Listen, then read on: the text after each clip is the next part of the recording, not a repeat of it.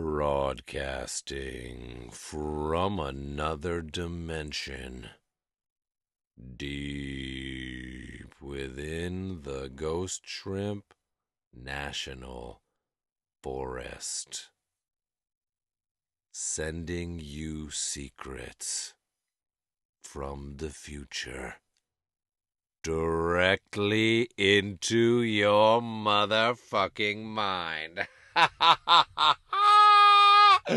what up, everybody? Welcome back to the Ghost Shrimp and Friends podcast. yeah, woo!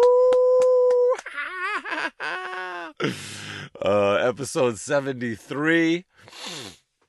It's a sunny, gorgeous, bright, crispy winter day here in the Ghost Shrimp National Forest in the Northeast Kingdom of Vermont in the United States of America. God bless America. We are having fun. We got a couple feet of snow out here. It's been finally getting pretty cold. We had a couple negative 10 degree uh, days and nights here, a couple, uh, or a night of, you know, negative 25, wind chill. Kind of usual stuff for January. We're headed towards February, which is the dead of winter. It's almost already February. Actually, time is kind of whipping by here this winter season. But we got plenty left. Um, and we're having fun. Uh, as always, taking sleigh rides out there in the snow. I was pulling the kids around the forest through all the snow covered trees yesterday and the big sled we've got getting harder and harder as the snow gets deeper. And uh, you know, Wolfie is Wolfie is kind of a heavy guy now, pulling them through the snow. That's my dad workout right there. That's the old pulling the sled, the dad pulling the sled. Over the brook and through the snow to over the brook we go. Um let's see what else. We got the 12 week online group workshop round six just popped off on Saturday. So I couldn't be more fucking hyped right now. Everybody's in there getting their five year plans going, their vision of their best life going. Their, that dream life, you got to envision your dream life. You know, how many of you have actually sat down and really asked yourself, who the fuck do I want to be in this life? You know, where do I want to be? What do I want to be doing every single day? And who do I want to be doing it with? And once you get that, you got to start engineering a plan of what you can do to get there. You know what I'm saying? And of course, as always, this podcast is here to get you thinking about those things, to get you hyped up, you know, to get those pencils out, to be drawing while you're listening to this podcast and, and, and, having fun, getting loose, getting inspired, getting hyped up. You know, um, I hope everybody's out there working on their goals each week. You know, that's really what what I aim to do, and you know what we've been doing for a while now, and what we're really breaking down and talking about in the workshop it's super fun to just get in there and and uh, everybody's making intro videos get to see everybody's faces. We got a couple blokes over there in the uk we got uh, a dude out there in russia. You know what i'm saying? That's the first person in the workshop from russia. That's pretty fucking cool. We've had armenia. We've had australia. Um, really all over the globe.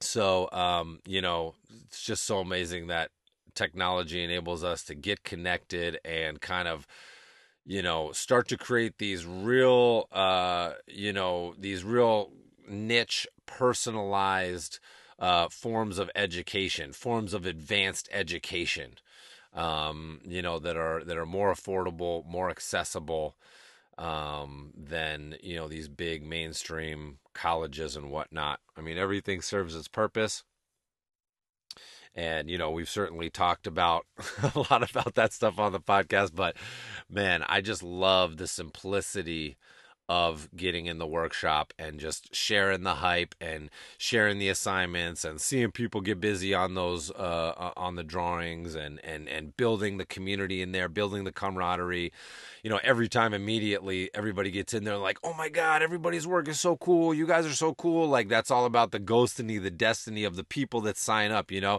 there's not even an application process for the for the 12 week online group workshop it's just you know you come you sign up you show up you do the work boom.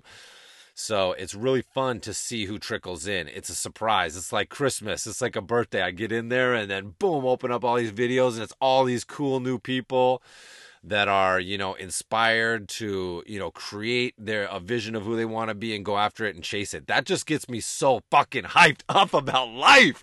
Mm! Like oh man, like I'm hype on my own and just doing my own thing, but to see other people getting hype off of that and then the hype comes back to me, that's like, oh my God, that's an infinite hyperloop right there. And there's nothing better than that.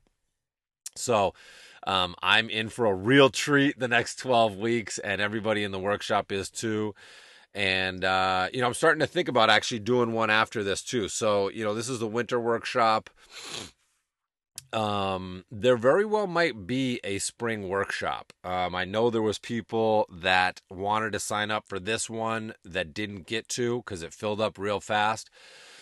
So, um, if you're on the uh, email list for the workshop, um, keep your eyes peeled. I think I'm going to kick out some info about a possible, you know, take the temperature, see who, you know, if there's enough people in there to uh, start to put together um, round seven for the springtime um, and maybe uh, even work out more of like an upfront payment plan. I know some people need a payment plan to get in there, and that's one of the things that stop people. So, you know, um, rather than waiting till it's you know, uh, you know, a month before the workshop, maybe if we launch, you know, several months in advance, and there's an upfront payment plan, you know, until we get to the beginning of it, you know, maybe that would help some of the people that were a little financially restricted um, be able to sign up too. Because you know I'm always trying to make it you know viable for me to do you know financially, but also try to keep it as for, for as affordable as possible.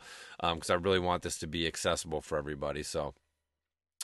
Um, if you're interested in the workshop, uh, you know, email me, get on that email list so you can stay up to date because it's just so much fucking fun um, getting in there and, and, and chopping it up.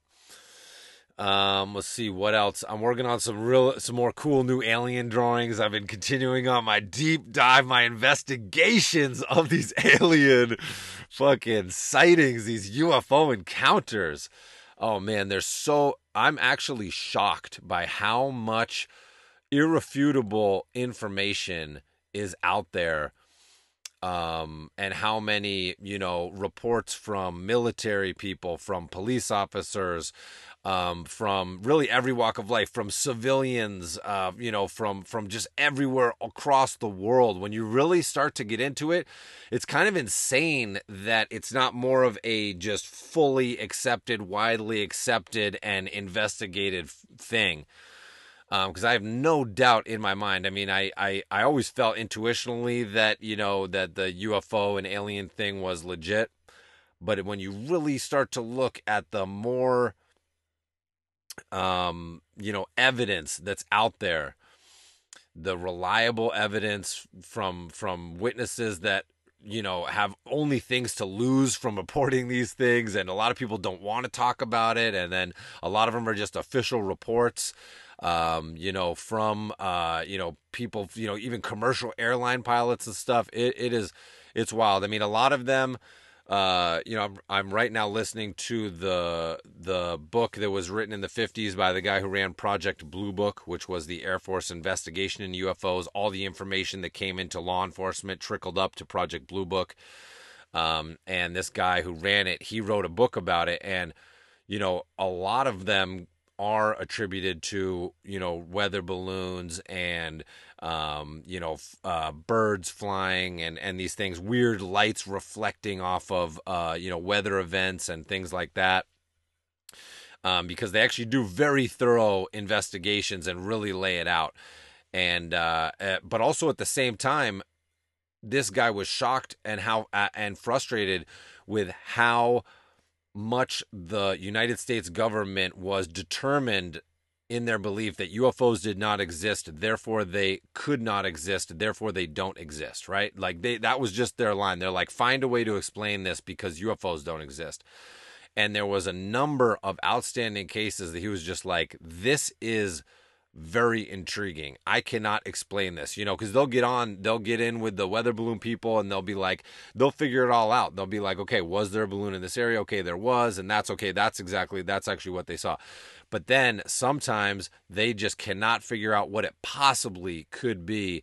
And, uh, you know, some of them are just so juicy. And actually, in this episode, which is with my man Chap Masterly, Camp Champ you know what I'm saying? This guy came all the way from Australia to Ghost Scout training camp and he won fucking camp. You know? Um, I was able to uh, drop a little UFO knowledge of a incredible encounter at a high school in 1966 witnessed in broad daylight by hundreds of people in this town and which was immediately quashed by the military um, he didn't even know about this, and this happened right where he grew up. So uh, the link is going to be in the notes for a documentary about that one. It's the Westall UFO incident. It's a really juicy one, and uh, and I dropped it on Liam here, and it's right where he grew up, and he didn't even know about it. So now we got him doing a little UFO investigation. You know what I'm saying? We're gonna get him back on here. We're gonna hear more about this. We're gonna get to the bottom of this shit, people. So I've been I've been just full blown on my alien deep dive.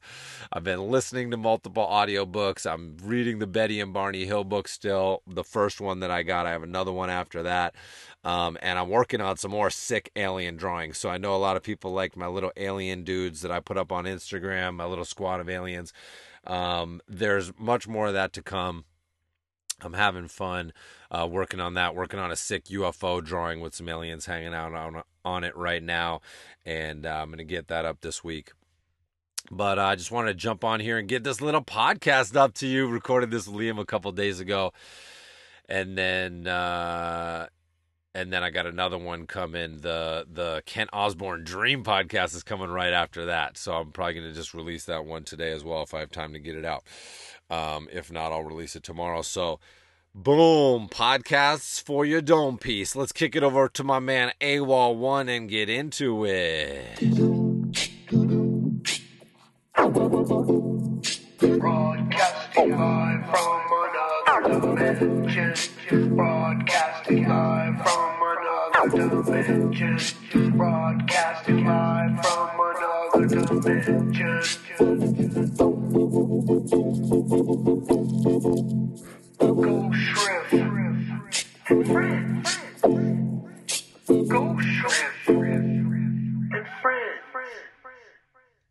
right, here we are once again with a very special first time guest, but no stranger to Ghost Scouts. We're talking about none other than Camp Champ Chap Masterly. Welcome to the podcast. Hey man, how are you? I haven't heard that name in a while. Chap Masterly, that's right. Your your proper your proper American name. Yeah, that's right. Yes. Nice a- to hear. Yep, aka Luna Tunes, aka Liam. And what is your last name? I was trying to remember what your last name was. Milner, M I L N E R. That's yeah. right. That sounds familiar. Liam Milner, none other than. All right, yeah. so you were so we were we were we were saying we think you were a year four. You would have been the year four camp champion. Yeah, I think so. 2015. Yeah, 2015. Attended Ghost Scout training camp, and uh, that's where we became friends. Yeah, that's right. So good. It seems like sort of ages ago, but at the same time, it's super vivid in my memory because obviously I've only been once. So it's sort of something I always, yeah, go back to for sure. Exactly, yeah. exactly. And as people can tell, you are Australian from your wonderful accent. Yeah, that's right. Australian. And you are in Australia now. You live in, uh, you said in Melbourne somewhere? Yeah, I'm in Melbourne. So like little bit north of Melbourne, or northern suburbs of Melbourne, but yeah, pretty pretty close to the city. Yeah. Nice, nice. And we were just chatting about some of the. Give us the report on the ground there from this, you know, uh, in, incredible natural disaster that's taking place. Yeah, it's. Um, I was actually, um, as I was telling you, like earlier, I was in Vietnam and Philippines when it all sort of started cracking off, and like people knew about it over there. So I was like, well, this is actually um, pretty crazy. And then yeah, coming back here, it's it's like been pretty nuts in Melbourne. It's had like crazy smoke haze um, all over the city. It had like I think some of the worst, maybe top three worst pollution in the air um, in the world. Um, some days last week, which is pretty crazy. Like people in masks and couldn't go outside, but it's mainly like rural areas, like especially New South Wales. It's just like yeah, it's crazy. Fires everywhere. Um, I think I think today there's still like 60 going in New South Wales, even though there's been heaps of rain. So it's pretty nuts. Um, but yeah, like I was telling you earlier, it's cool to see all the creative community, like and, and just everyone come together to try and like give back and try and like. There's been a crazy amount of funds raised to support it, so it's kind of super super full on and shitty, but um, some yeah, some awesome like shit people are doing, which is which is cool to see. And you said you were doing some art for it or something.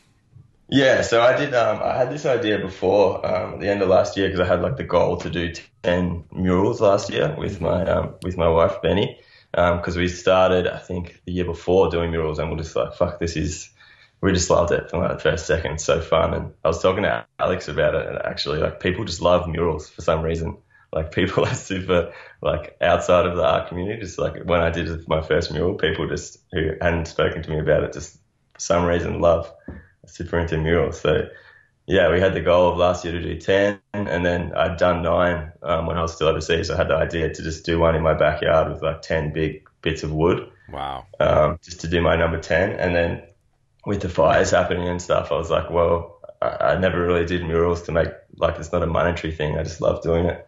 Um, so I was like, we'll we'll sell them off and raise the give all the proceeds towards like the fires and um, yeah, they've all uh, the the auction's still going as we speak, so it's like a couple of other days, but um, they've all at least got one bid, so they're all going to sell, which is good. But um, hopefully nice. some people some people get amongst it and get some like bidding wars going on and get some, get some more cash, which is good. But yeah, it was a fun fun project. Wow, that's cool. So, what gave you the idea to try to do ten murals? Where did that come from?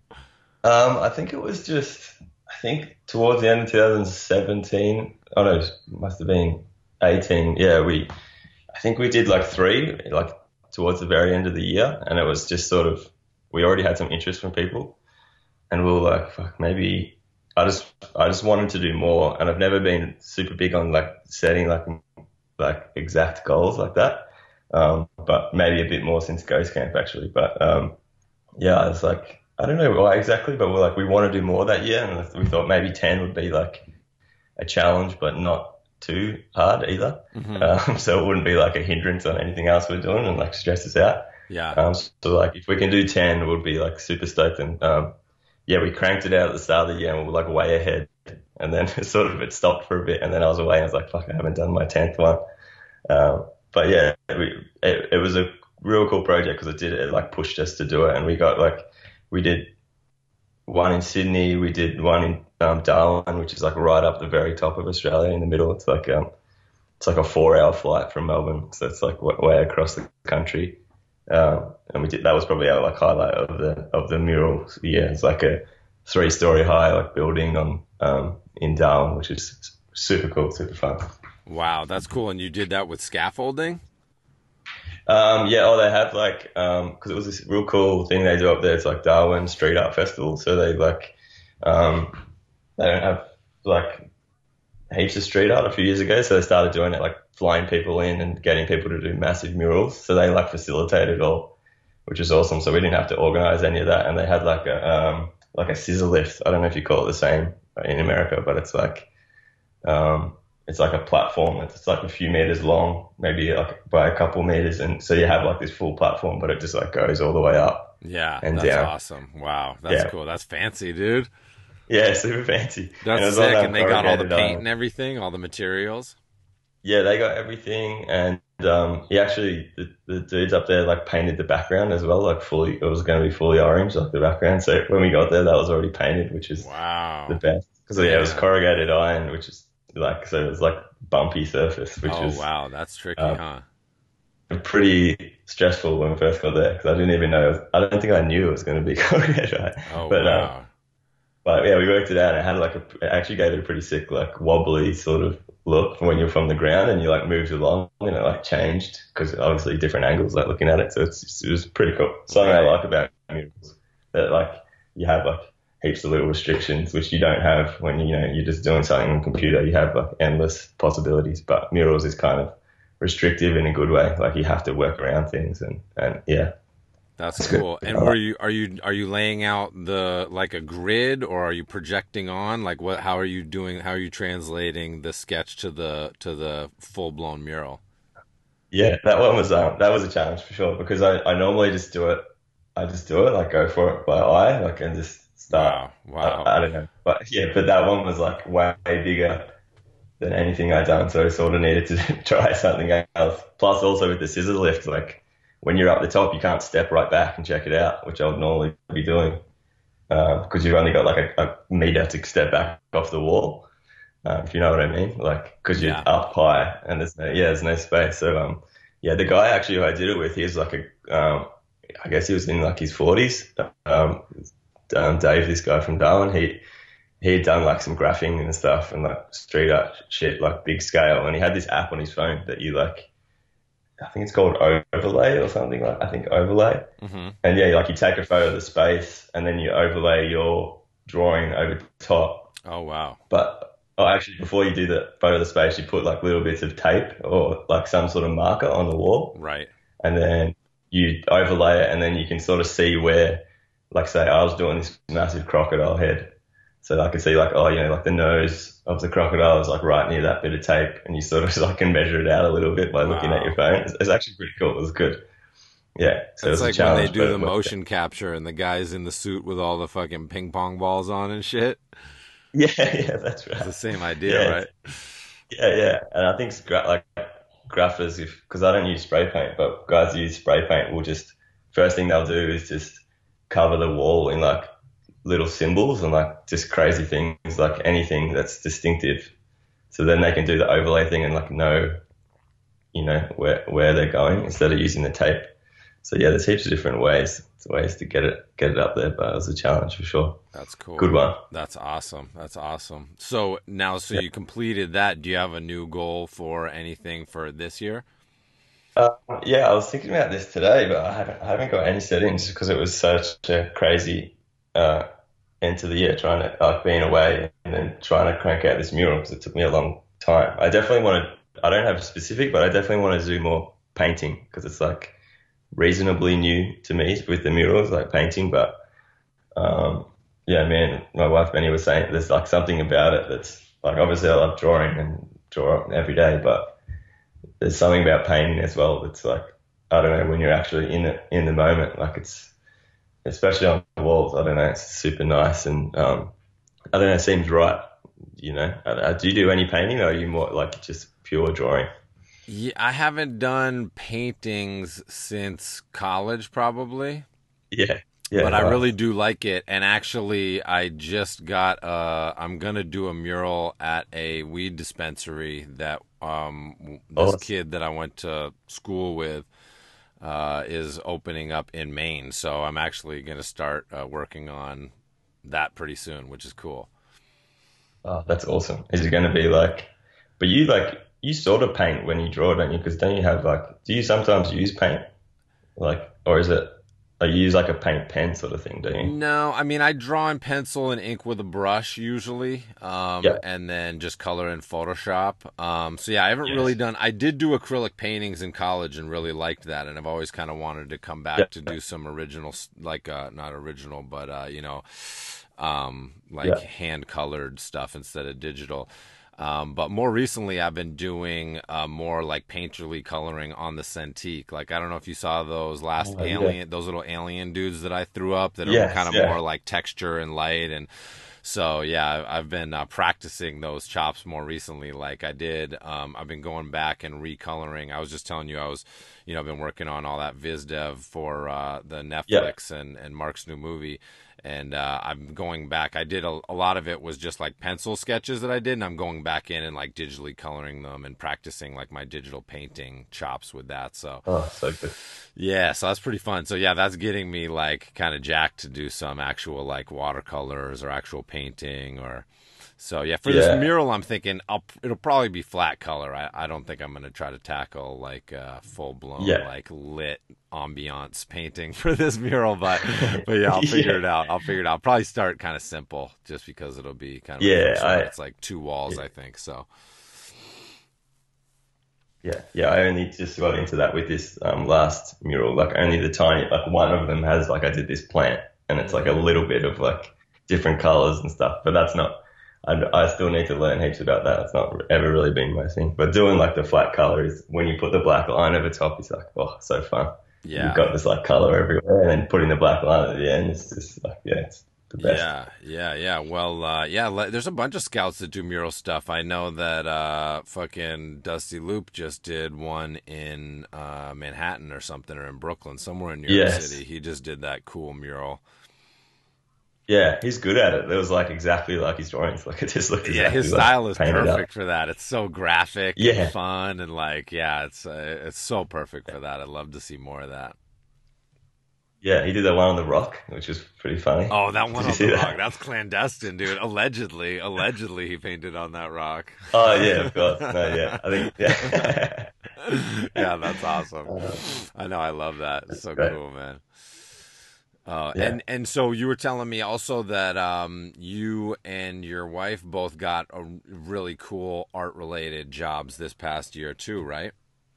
Yeah, we did. We've um, started working for AIME, which stands for um, Australian Indigenous Mentoring Experience, um, which is like a non for profit. It's been going for like uh, I think about 20 years um, down here. It's run, run by this awesome uh, guy who's the CEO Jack Manning Bancroft, who just he's just a sort of a yeah, he's just got like awesome energy and just started it when he was in like university. He was super young, um, like he's like 20 or something when he started it. Um, but yeah, he just has super um, big respect and value for art. So maybe like a, we've been working there full time uh, the last six months or so, uh, both of us. Um, but it's all from home, so we have our studio set up and stuff to get real and they're just yeah super supportive of being being creative and doing our own thing, doing lots of um, heaps of drawings and yeah cool things. So yeah, it's it's been real real good job so far. Yeah. That's awesome, man. That sounds like a total dream job. You just get to apply your skills to like a dope organization and cool creative visuals and stuff. That's awesome. Yeah, it's so good. It's like I, I, remember when I first started. Like one of the first things I, I did was like, oh, we've got this meeting, like because they do all um, all like everyone's all over Australia and some people are actually in the states as well, um, and some other places like all over the world. People who work there, and um, yeah, so they do like Skype calls and or they do it through Zoom. Um, but like it's all, all meetings and shit are through like video conferencing. But like yeah, one of my first things I did was just listening into meetings and like drawing like the minutes so like you know, getting visuals and then like an hour later sending back like a full colored like thing of the meeting to like the grade like all the staff so people knew because there's like heaps of visual people who work there so it's like super um valued something people can engage with a bit more than just like that's awesome. you know, that's so fun. Making yeah, something yeah, that's like, like super boring into something that's super fun and interesting. Yeah that's right. I remember being like oh there's been heaps of moments working here that I'm like oh fuck this is a this is a cool job. Like, yeah, there's, there's heaps of moments. It's, I look back, I've got like a huge stack of drawings I've done in the last year. So it's just making me better as well, making me way better. Having to, like, like I heard you speak about when you're at Adventure Time, like having to draw quickly and yeah, um, having deadlines and just being like under the pump and like maybe sometimes not being able to perfect it, but like that's kind of I don't know, makes you better, makes you faster.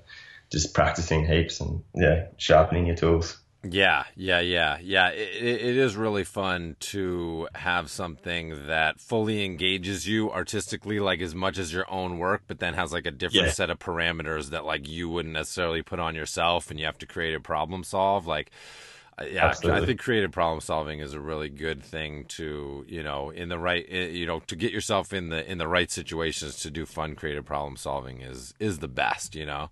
Yeah, yeah, for sure, absolutely. Yeah, it's been good. Like, yeah, just even just the deadline of like sometimes we've been up to Sydney and uh, like when you're actually there with everyone, like the CEO might be like, I really want this by like, you know, tonight, and just to have to crank it out and sort of like, I don't know, it takes away a lot of like maybe the anxieties, inhibitions you have, or just like I'm just gonna fucking do it. Like Yeah. it's I'm just it's gonna get done, and you look back, you're like, actually, that's pretty that's pretty good. So, Yeah, totally. I found the same thing. I'd like, you know, because I was doing such a volume, you know, I'm doing whatever, Yeah. 10, 15 backgrounds a week. And you're just like Yeah. doing your best with them, and like you're picking out some that you're gonna, you know, knock out of the park, and then some that you can, you know, you spend a medium amount of time on, and some that you know are simpler, and you're kind of gonna just hit a, a pass on them, and then they're gonna go through. And you Yes. know, you'll you'll you'll be in the moment, and you'll be going and going and going. You're like, all right, these are good, these are good, these are good. And then you look back, and you're like, oh wow, this shit was like kind of doper than I realized. Like it's fun to look back, and and it is fun to be in a situation where you produce a whole volume of work. And yeah, there Yeah. not as much like thought about it. They're just like, here you go, boom, do it, and you just like you just like give it your full attention at that moment. Like you just like you just blast it, and then Yeah. it's like off to the next, you know. And it's like that. It's cool because it does. It's like you know it's it's just like working out super hard like the the amount of growth Yes. that happens in those situations is exponential and uh, you know i don't like eventually that pace became less fun for me to do and like not as you know I, I felt like okay now i'm like ready to get back to like doing my freelance stuff and and you know Yeah. working at a different pace but for certain periods of time that stuff can be really really fun Yeah, absolutely. Yeah, I'm I'm super aware of like yeah, looking after myself at the same time. Even though it's like yeah, it's it is really exciting. Like it's like yeah, I want to make sure I'm on top of it, and also yeah, keeping the balance right of my own stuff. But like I was telling you earlier, they're pretty supportive at AIME of like me pushing my own um, thing because that's sort of that's where they're getting the value out of me. If I'm still doing my own my own thing and, and keeping creative and, and expanding that, I can I can give them more and do cool shit for them, yeah which is good. Totally. That's awesome. That's so cool. Yeah, if you have to have a boss, you definitely want like the coolest boss you can find, right? yeah, yeah, for sure. He's that he's, he's definitely the coolest boss I've ever had, which is good. That's awesome. So, Yeah. uh, so you were mentioning that you and your wife are recently doing some exciting, adventurous world travels. Yes, for sure. But, um, it's been a little while since we went away, which is cool because we've yeah we've done some big travels in our time. I think hmm maybe before Ghost Camp, yeah, we did like a year long trip. Like yeah, I think the year before Ghost Camp. Um, but yeah, recently we went to Philippines and Vietnam, like a couple of weeks in each country, which was cool. So um, yeah, and the Philippines homeland of Dusty Lupus. Yeah, and is, uh, and and Daniela Go as well. She's straight Oh, out the yes. Philippines. Yes, I was messaging her as well actually just before I left. Um, it didn't work out, but I think she was maybe in the, in the states because I've never met her, but uh, yeah, Yeah. I realized that she's from Philippines. I think she was she spends a bit of time in the states as well, right? Yeah, yeah, yeah, yep. And she was here this summer. And also shout out the first Filipino Ghost Scout, Tuna Roulette. Oh wow, I, I don't know who's that. he's uh he's what year? I guess he was the year before you, maybe Kevin Inseong, year three, maybe. oh yes, yeah, I, I forget. I know. it that. all blends together. But shout out to Tuna Roulette. He's out there. He's out there in L.A. You know, working at the studios, and Oh nice. yeah, he actually had many a. Filipinos. yeah, I gotta I gotta get him on the pod. He he has some funny stories. He was actually working at Cartoon Network, and I guess when I had worked there, I I signed I did like my Ghost Room signature on my waste bin, like on my trash Yeah. bin, and somehow he ended up with that in his cubicle, and he thought it was like a prank. He thought like like I had gone there and like written it like while he was working, like he thought that he thought he was being punked or something so that was a that was a really funny bit of ghostiny that he ended up with my trash bin. Wow, yeah, that's that's actually nuts. It's crazy. Yeah, isn't that isn't that so weird? Yeah, That's exclusive. There's that Ghost Shrimp, I'm- Shrimp trash bin kicking around Cartoon Network. I wonder if it's still uh, still Yeah. there. I thought you were gonna say you like auctioned it off, or like sold it on eBay. yeah, yeah, yeah. Hopefully he stole it. yeah, nice. That's hilarious. So yeah, so uh, so yeah, tell us. Did you did you have any uh, like dangerous or extremely exciting or or breathtakingly beautiful uh, you know situations on your travels to the Philippines? Yeah, um, definitely Philippines is like a pretty. I sort of didn't. Yeah, I, didn't, I, I didn't know how to go about it when we were trying to plan it. I was like, got like confused, like googling it because there's like seven thousand islands Wow. in Philippines. I think you could do like a million different trips It's Right, like different every time. Like it's pretty crazy. But um, yeah, we went to this. I think it's reasonably popular like island to like the west called Palawan, but it's just like it's crazy, crazy beautiful there. I think the best thing we did was um, this place in it's called Sabang, and it has like this awesome like subterranean cave, Whoa. which was super cool. And they're like super. Um, you go in and you come like kilometers in, like underground in this little boat, and someone's like a little Filipino guy's just like paddling you through. oh, and damn. they're- they're it's, like a, it's a water cave? Yeah, yeah. So oh, that is that's spooky.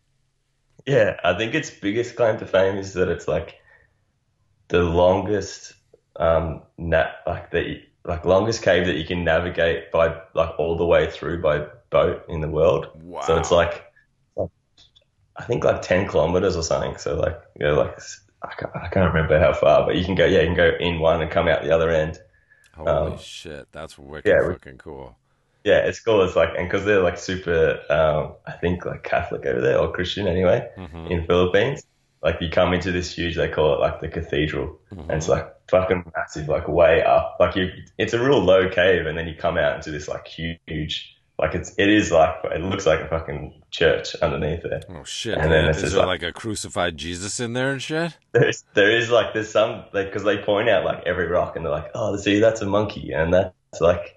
Oh, that's a dragon and all this stuff. Like every rock has to be something like look like something. Wow. Some were pretty like sketchy, like uh, yeah, I can sort of see that. But then in the cathedral, there was literally like a like a Virgin Mary, like it looked exactly exactly like it, wow. like way up up at the cathedral, which is pretty, um, yeah, pretty cool. Um, but the best thing actually, the next day from that place, we we got told to meet this guy called Jungle George, Oh shit! and um, yeah, and he's like, because we wanted to do a hike, and everyone in town's like, no, you can't do, no, it's just the, it's the cave, that's all you can do here. hmm I was like, um, there's lots of mountains around. I'm like, surely we can do some sort of hike. And then uh, the guy at our accommodation was like, oh, just go and speak to George. And I'm like, uh, like who is he? He's like, oh, go down the street and you'll you'll find him. I'm like, what do you mean? Like, what does he look like?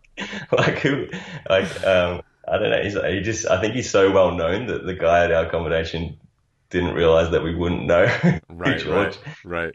anyway, he's like, I'm like, can you text him or something? He's like, all right, I'll text him. So this guy George just came the next day at like 6 a.m. He's like, okay, let's go, and like took us, um, took us down, and we did a hike, just him, and we just like walked. He was in like thongs, like um, what do you call flip flops, Yeah. And uh, we were just like walking through the this like pretty crazy jungle, and he just took us to this like epic um, cave that like went way down, and he was like helping us climb down into like into this cave, and he's telling us like where to put our feet, and like because he's done it so many times, and like where to put our hand, and we just like went down, and was just like three of us chilling in there, and he's like he'd done like a biology course like when he was younger, like so he knew like everything about all the animals and the plants and shit, and knew about Australia because he'd met so many people, and it was just like. It was fucking cool. This guy, anyone who goes, I recommend to look up Jungle George. Jungle George, dude. Wow, that's exciting. Yeah, we only had a few days left, but if anyone else goes, like he he takes people on like full like expeditions, like for like five days. Like he takes them out to islands Holy where there's no one else, and like camps out there and get takes rum down on the boat and like drink rum on the beach and camp on the beach. So Wow. Yeah, I wish we had George is living it up, dude. He's just the man Yeah, in town. You're just like, you want to have a good time, fucking go find George. yeah, exactly right. And then we worked out his name's not even George; it's like it's Joseph, but Oh, someone wow. said it wrong somewhere along the way. And he's like, "Oh yeah, George." Like it's just he's a, he's like in his fifties. He looked like super young, but he, he um he, yeah he lives he lives a life, and he only takes people places that he wants to go. If they want to go somewhere, he'd be like, "Uh, nah, I want to go here today. Let's Yeah. go." he just does what he wants, but people, yeah, he, lives a cool life. That's pretty fucking rad. That's awesome.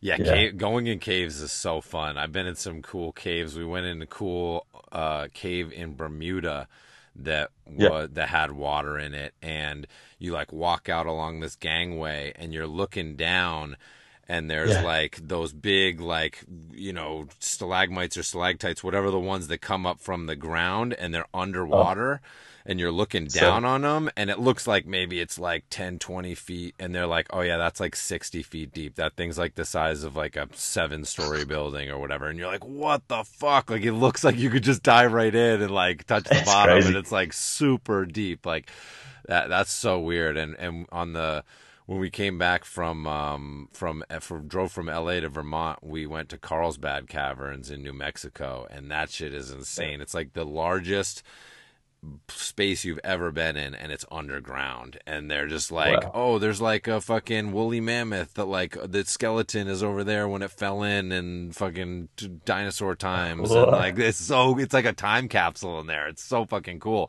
There's all these animals that have fallen in and like died in the cave and eh, just Wow. all these like other it looks like you're on another planet. The kind of things that form the form the rock forms that have in, happen in caves was were those in the caves Oh. that you were in Yeah, there was just nuts, nuts things. Yeah, and like those um, stalactites or whichever one, either one is like when they say it's like a millimeter every year or whatever Mhm. that they like grow. So you, you, you count it up and it's been there for like however yeah fucking long. It's yeah, yeah so yeah cool. they're So like cool. oh that was like world. that was like this when jesus was born was like two feet down this thing and you know you're like what yeah, it's so crazy. That's yeah, so super cool. Love that.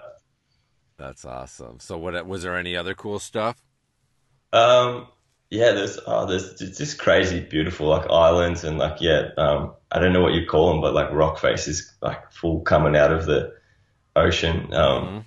oh, but actually, one more story. That the same place, Sabang, the place we stayed where we met Jungle George. There's this guy.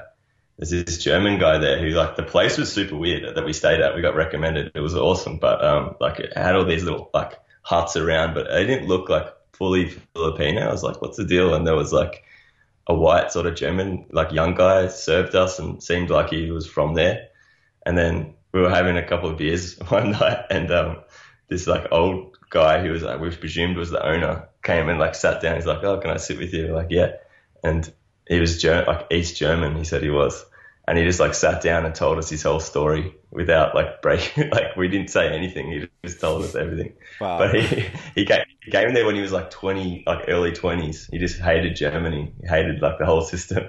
So he went to, he went to India first, but then ended up in Philippines and he fully like lived in like the jungle with like the Filipino people. Like walked out into the jungle and found like, I don't know what you'd say, like a tribe or whatever, like living off the land, like full old school. And he just walked out there and lived with them for like a few years and he had Damn, like a like kid. some indigenous tribe and he's just like what's up Yeah, yeah. He just walked in there and he like, yeah, he he, he um I think a couple years and I think he was had his partner as well, like a girlfriend or something from Germany, and they like had a kid out there like in the jungle, and he's like, What? oh, he said, okay, I had to get like serious because I had a kid now, so he became like a rice farmer, and he was a rice farmer for like 20 years, and he just every year it's kind of like um like like your place, like he started. He bought this little plot of land. It was like real beautiful, and he just started like one, once a year. He would build a hut, and then like he just did it all himself, and then he'd save enough money next year build another hut,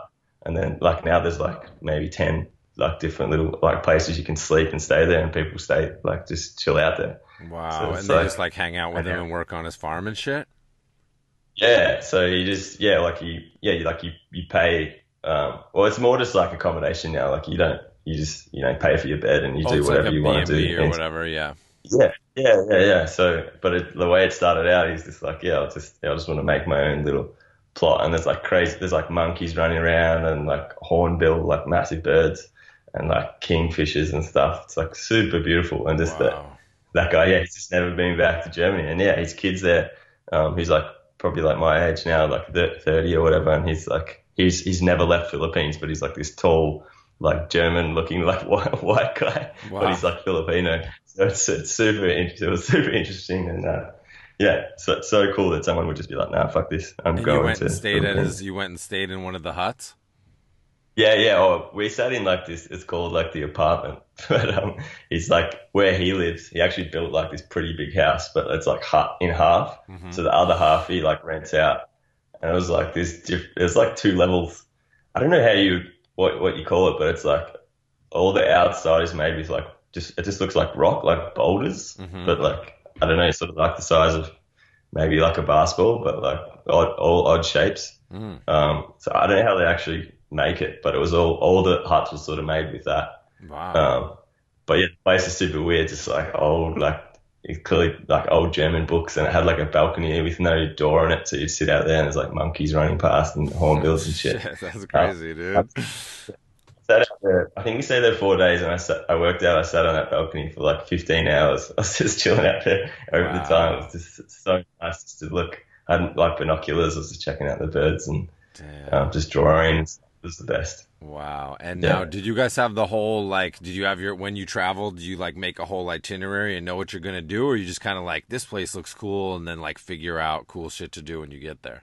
Uh, this one we did like plan a bit more because we had like a little bit shorter time. Um, uh, um, so we sort of planned it a bit, but we still had a little bit of yeah leeway at different different spots, like in case we wanted to stay longer. But yeah, when we went on our like real big trip before Ghost Camp, it was just all like full. There's nothing planned. Like that was that was pretty fun when you like rock up to a like a tiny town somewhere in Asia or India or something, and like just sort of have to find a place that was like half the fun, like where to stay and if you wanted to stay somewhere longer and that sort of thing. But yeah, this time because it was like four weeks, it's still a long time, but we sort of planned it a, a little bit more, Mm-hmm. so we knew. Yeah, yeah.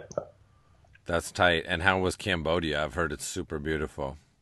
Um, well, Vietnam this time. Or no, Vietnam. Viet- that's what I mean. Vietnam.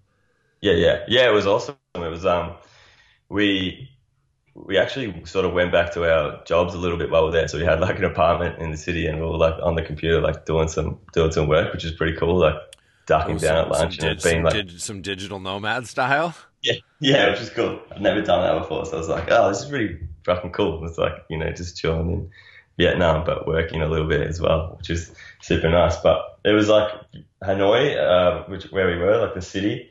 Um, it's it's pretty like fucked up place. Like it's, it's one of my favorite cities. It's like so you'd love it. There's like so many crazy little details. Like, like when you're walking around, it's like it's just like a nuts place. It's like everywhere you look is some cool little like little nook or like some little thing going on or like um, which is awesome. But it's like super fucked, like polluted. Like it's pretty it's pretty Yeah, crazy. Yeah. First Wow. day we there, like Benny, my wife has asthma, and she was just like, "Fuck, I can't, I can't breathe out here. This is crazy." Oh no.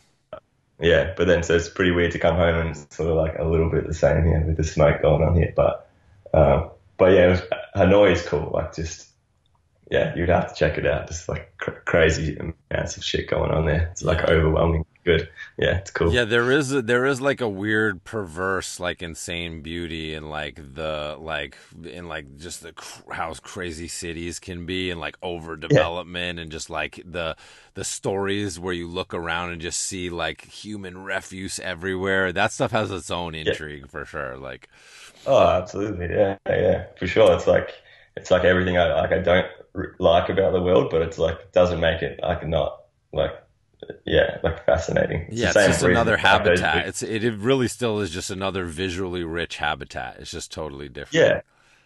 Yeah, there's like, you know, there's so many, there's people doing weird shit. Like, they will just set up like a little, like, have you had the um, Vietnamese like pork rolls before? Do they have Mhm. those in the States? hmm Yeah, there's just like, there's be like ladies everywhere, just like, she just set it up like in the gutter, like with a little cooker, and like you can get them for like 10 cents or something, whatever it is, Wow. like something, something like not even, barely even money, but like they'll just sit up, set up there, and then there's like some guy selling like crazy birds in cages on the next corner, and it's just like, yeah, it's like you're in like a post-apocalyptic movie or something, like you know, Blade Yeah. Runner or something. Like, that. Wow, like it's exact, pretty much exactly like that. Yeah. that's so it's nuts. cool.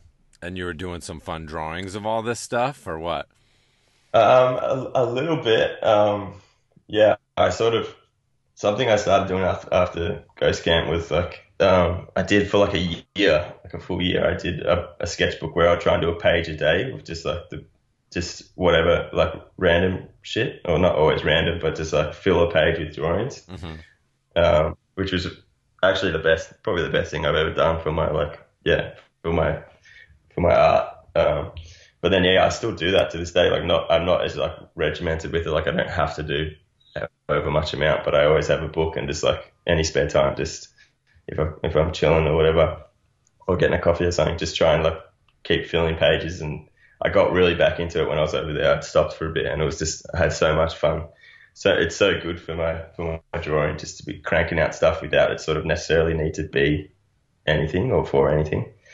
Um, so yeah, that I did I did heaps of that when we were just chilling around in different spots, and yeah, you'll see something and like quickly give it a draw or, or like something you're thinking about. One of the best things about traveling is you're just thinking thinking in a different pattern. Totally. Yeah, you way. get that whole different like frame. You get that like super fresh vibe, like anything could happen, and like you're encountering all yes. this new input, and yeah, that that like new new place vacation traveling mindset is such a fun thing. That's like really half the fun of traveling, right? Yeah, I think just yeah, just pulling yourself. We always say like pulling yourself out of your like little like world, and like yeah, just even just change perspective on yourself, and like I don't know, maybe less importance, especially someone like that. You just drop in, you just like, well, like there's like 10 million people in this city or whatever. Like you just, you just feel like nothing, like in a good way. You just sort of like less stressed about whatever. And just, yeah, you can just draw, yeah, perspective completely changed. And did you get out into the countryside in Vietnam? Yeah, we did a little bit. Like I, it was the first place I'd ever been overseas, like ten years ago. So I had seen a lots of lots of places, but we went to some places for that reason that maybe we hadn't been, which is cool. There's this place called Trang An, uh, which was kind of touristy, but it was like, um, it was great. It was crazy coming from Philippines actually because they keep it looking like pretty nice in those beautiful places. But Vietnam, it's kind of like like I remember when I went to Halong Bay like ten years ago, which is um, like it's like the big touristy thing in Vietnam. It's like the thing you do because it's like crazy beautiful. Like you go out on a boat and there's like you know cra- crazy cliff forms and stuff. But I remember just looking out at another boat in front of us and the guy just had like all the rubbish for the boat and he was just like sweeping it into the ocean, like straight into the ocean. Oh my gosh. I was like, oh, holy shit. Jesus, Australia's so pretty like, we're pretty big on like, I mean, we've got heaps of shitty things about Australia, but um, like littering is like a big no-no in Australia. Like people are not into littering. Mm-hmm. Like if you just like, but Vietnam, like we went back this time and like people were just like, yeah, chucking shit like straight into like the lake in the city or something. Like if you got a wrapper or something, just chuck it straight. Damn, dude. Um, seems so, worse so, yeah, to litter into water. That seems even worse somehow. Yeah. I agree, like straight. I think that's the thing that they say here, like don't chuck it on the ground because it'll go in the waterways yeah. and end up in the ocean. Yeah. So to put it straight in the ocean is pretty, yeah. Cut to the chase. But yeah, Trang An was a little bit like that. Like it was, you could see it would have been so uh, beautiful at a time, but I think the worst thing about there was that it was so beautiful, but then, that, yeah, obviously some people are struggling and stuff over there, so they're trying to build like little places to say like too fast without like regulation. So I think like there's a lot of places that were like half finished and like sort of like it seemed a little bit like a construction site in some places, uh, which was kind of weird. But like you get out outside of that in this place, Trang An, there's like temples that are like oh I don't know how long old, like over a thousand years old, like from these old like Vietnamese dynasties. Yeah. Um, like before it was even called Vietnam, and like yeah, so there's some pretty like it's, it's. I remember seeing this one like they called it like the dragon bed, and that's like literally what it was. It was like this little like flat um, bit outside of this temple with like all like little statues around it and stuff, and it was for like a dragon to come and like you know sit there in the temple like like chill out there, and it's like you could so easily imagine like a dragon just flying in Fuck, and chilling. That probably fucking did back in the day, dude. yeah, that's right. We had to come from somewhere. So. Holy shit, that is awesome. That would be so fucking yeah. cool. I always think it'd be cool if um if there was like a technology like glasses that you could put on and then like look back through time like you could be like all right let's turn this dial back like like turn it back a couple thousand yeah. years and like see what you could just look around and like augmented yeah. reality and see all the stuff that was there. And then you could like fast forward see how people like built stuff and how stuff developed. Yeah. and that'd be so fucking rad. Yeah it's like um, yeah my, always my favorite simpsons episode was that one where like lisa um she has the tooth and it's like one of the halloween specials. And she like it gets like shocked with lightning or something. And then the, a little civilization like starts in the tooth Oh, that's Do you remember nice. that one? I don't know if I saw yeah. that. But every time she like she like gets a magnifying glass and, and like looks in, and it's like this. She's like, oh, I cre-, like she created life. It's like sort of like tribal, like people like you know, and and then she comes back like an hour later and they've like developed like they're super fast Yeah. developing because it's micro. So like they and then they like Bart becomes like the devil and she's God and all this stuff. And they get like super futuristic. They start like flying outside of the tooth and stuff, Oh, and they shrink so them down and stuff. It's an awesome episode. I love those Halloween ones. It's only like ten minutes, but it's like my favorite. Yeah, totally, totally. Yeah, there's like a there's that show like Love, Death, and Robots or whatever on Netflix. Those animated shorts. Have you seen those? No, I haven't seen those. Yeah, they have one like that too, where it's like I think it's Topher Grace is in it, that actor from the se- Oh, that yeah. '70s show, and uh, and I forget uh, the girl. I forget the girl is recognizable too, but they have like a civilization that starts in like their freezer like that, and it's like a little tribe, and then every time they open it, look in the freezer, it's like growing, and then they're like shooting like nuclear missiles out, and there's like an explosion, and they're like it starts Oh my God. over. It's like super crazy. That's awesome. Sounds Yeah. like they straight up ripped it from. They probably did. They probably did. Yeah, so good. Everything. Yeah, but it's easy in those um like Vietnam too, and like it's I guess same for America a little bit because like Australia is so like in terms of um yeah like white like colonization um it's like pretty young like there's not like super old buildings Yeah, and stuff um yeah um so to see like yeah like temples and shit that are like a thousand or thousands of years old is just sort of mind blowing cool. Yeah, so fucking rad, man. That's awesome. yeah yeah yeah Yeah, cool. I'd love to visit both those places. yeah for sure yeah That's awesome. So, um, do you know? Uh, have you ever heard of this place, Westall? no I haven't That's in Melbourne. what is it called Westall. Westall, no, I didn't know that. So, in 1966. okay. Okay. This is good. This is like I'm on a real deep dive of uh, UFO and alien stuff right now. Oh, yeah. Nice. and there's an incredibly juicy case in Westall, fucking Melbourne, Australia, in 1966, April 6th. A high school in the middle of the day, a fucking one to three UFOs fly in there and Oh seen by 200 students, the faculty, and it was there for like 20 minutes. It flew over the school and hovered there, and all the kids are flipping out. And then it kind of crosses a field and lands behind a uh, tree. And then some fucking jet fighters fly right after it, and then it picks up and takes off and fucking leaves in with the with the some kind of military in pursuit.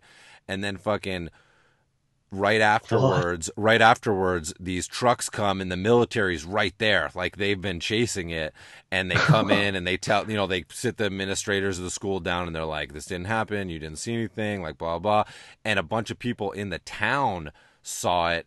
And uh, a bunch of people also you know talk about encountering like the roadblock by the military and stuff. So it's a real great ufo encounter because so many different people saw it and actually there's a Whoa. really good, yeah there's a really good documentary i just watched about it.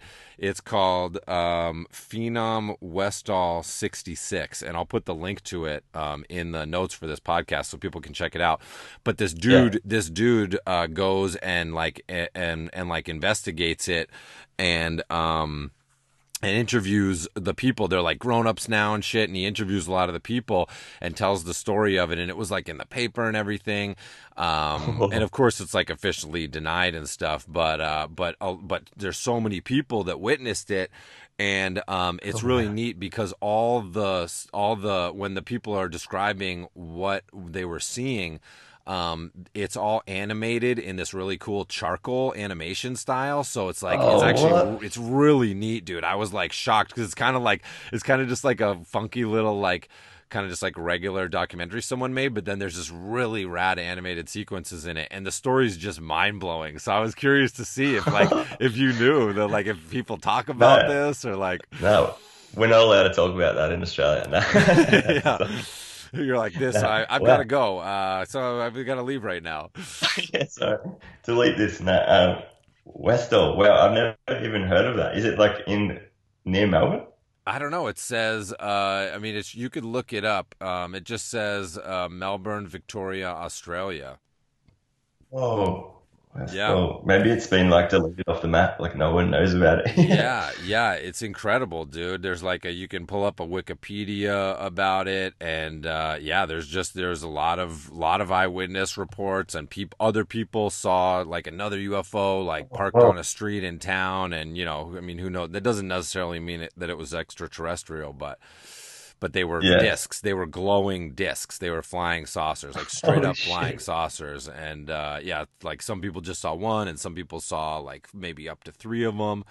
Um, but uh, very, very juicy UFO That sighting. is spooky. Actually, I've just googled it where it is. Holy shit, this is like super close to where I grew up. Why do I Dude, you got to check it West- out. You have to ask people about this, right? Like, this is the weird thing. Like, I've been on this super deep dive of aliens lately. And like, I'm like, oh, you know, like there probably isn't that many, like, like, you know, there's probably like a couple good encounters or whatever, or like, you know, stories. But Yeah. th- dude, there's so much like things like this. There's so many events and so much incontrovertible evidence uh, like this out there, and it's just like people just somehow forget about it. That's part of the whole UFO phenomenon. Is like Yeah. this cultural amnesia that we have. I mean, partially probably just because of how the media treats it, and that the governments generally have like a, there is no such thing as a UFO policy. So they're mm-hmm. like, it can't be a UFO because UFOs don't exist. That's basically what the American Yeah. government says about it and has said about it up till recently but like i mean i'm listening to this book now that was written by you know the in the in the in the in the in the 50s there was project blue book um, which was the official like uh, uh, uh, United States Air Force investigation into UFOs, like our our uh, government checking into it, and the guy who ran that, he wrote a book about it once it was declassified, talking all about all these unexplained things that they encountered, and a lot of them can be Yeah. explained away, but a lot of them can't, and there's a lot of them that are like just like this, where you're like, wow, like what that was either like you know some super advanced technology that's super secret and like terrestrial from like another country or something but like i mean still there's nobody that has flying saucers yet so it's like weird to think that they could have been Yeah. flying around for like you know since like the 50s and the 40s and you know even like i mean there's even you know in the bible and like there's all, all through human history there's sightings of fucking ships coming from outer space and all that shit so but man, Yeah. there's some there is some like this. Like for anybody that anybody that's curious, check out the Westall UFO thing and watch this documentary. It's like mind blowing, dude. Like you're like, wow, like, all these fucking people saw it, and then people are just like they get scared. You know, the government comes in and they're like, oh, you you know, we're gonna fuck you, like. You know, you're like you're gonna lose your job. You're gonna like lose your job, and like you know, we're gonna say you're crazy if you like say that this happened. And I could see how people could get intimidated out of it because they could probably be like, "We're gonna fuck you on your taxes," and like everything. You know, like they probably can like Yeah. can like threaten people pretty good, and that's probably a lot of how a lot of people don't want to talk about this stuff, or maybe even just for Yeah, for sure. for like ridicule or whatever. But man, it's mind blowing, dude. And this was a really juicy one, so I was really curious. It's even more astonishing that it happened near you, and you like you know Right. it's not something that's really on your radar. Like you, now, you now I think you need to go get some try to investigate this, dude.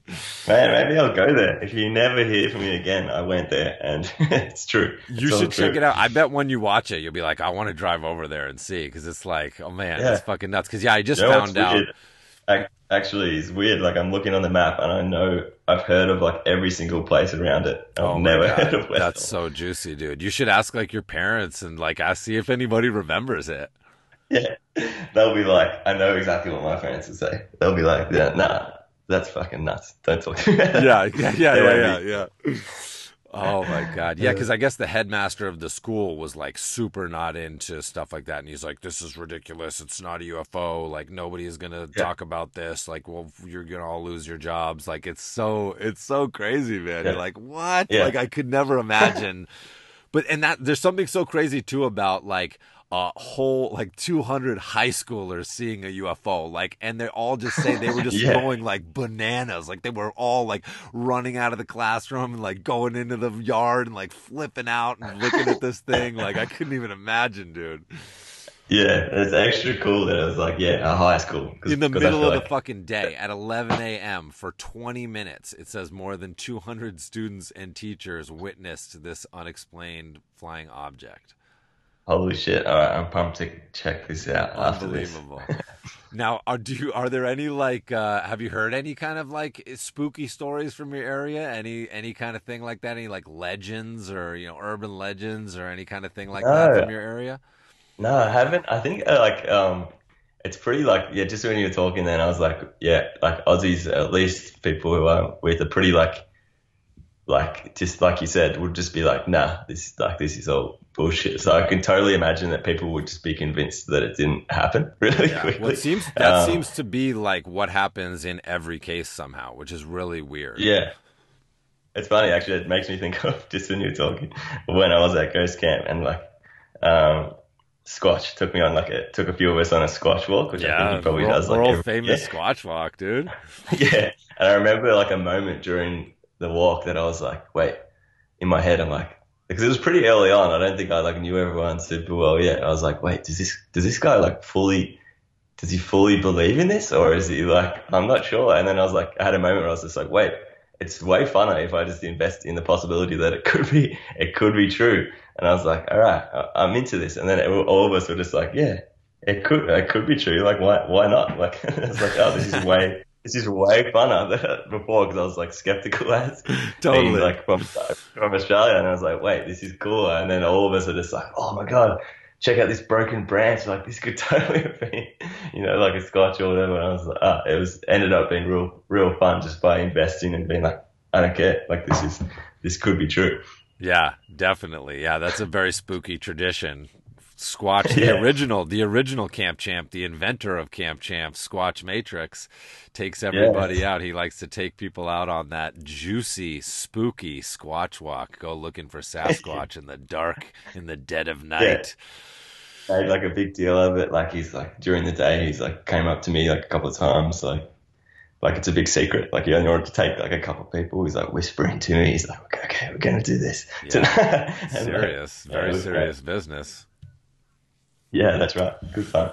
That's awesome. Yeah, there's people that do like real squatch, squ- you know, squatch searching and stuff around these areas. So it's uh, it's it's, a guy it's, one. it's year, in the culture here. Yeah, you had like an expert come one year, didn't you? Like a Yeah, yeah, we have a guy that writes books on it. Come, uh, Christopher Christopher Noel, I think his name is. He's a local guy that, yeah, you he like leads expeditions. Like people pay to go on like Yeah. Squatch expeditions with him. Shout out Christopher Noel, and uh, he writes Yeah. books on it. He has a theory that uh, Sasquatch are autistic. He's like deep in the game, dude. He is deep Oh, in the game. Yeah, Sasquatch is on the is on the spectrum, bro. wow. Okay. Yeah. interdimensional freaking beings, dude, flipping in and out of this reality. Yes, I like it. That's awesome. Now, do you go on any uh, fun hikes uh, in the Australian bush? Have you been out there and you know getting out in the Yeah. getting out in the wilds there? Yeah, yeah. We uh,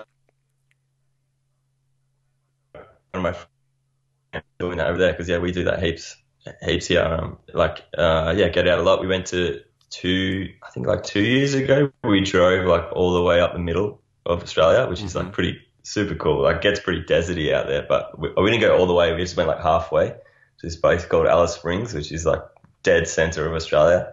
They call it like landlocked island. Like it's like uh, pretty cool, but like the hikes out there are fucking crazy. Like um, out in it's called like MacDonnell's Ranges. So it's like this crazy, like hot and just like what maybe maybe you'd imagine if you thought of Australia if you hadn't been here, like from another country. Like it's just like red ground and like gum trees and like full like outback out there, which is which is super good. But then it's it cha- same as America, like it changes so much depending where you are. Like Yeah. Queensland's super tropical. Mm-hmm. Like where we are, it's a bit like drier, but it's like got a particular like yeah beauty to it, and yeah, it's sort of normalized. But you know, just you see like kangaroos bouncing through and like wallabies and all that. Like if you go a bit more north, you see like emus running around in the jungle and stuff. It's super super cool. So it was good to do it in the states. I love hiking in other countries as well, just seeing how different it is, and, and then some things are similar. So yeah. Yeah. Now, Love- what do you have to watch out? What do you have to watch out for on those hikes? Like, what might be coming to get into your food, or you know, what into your campsite and shit when you're camping out there?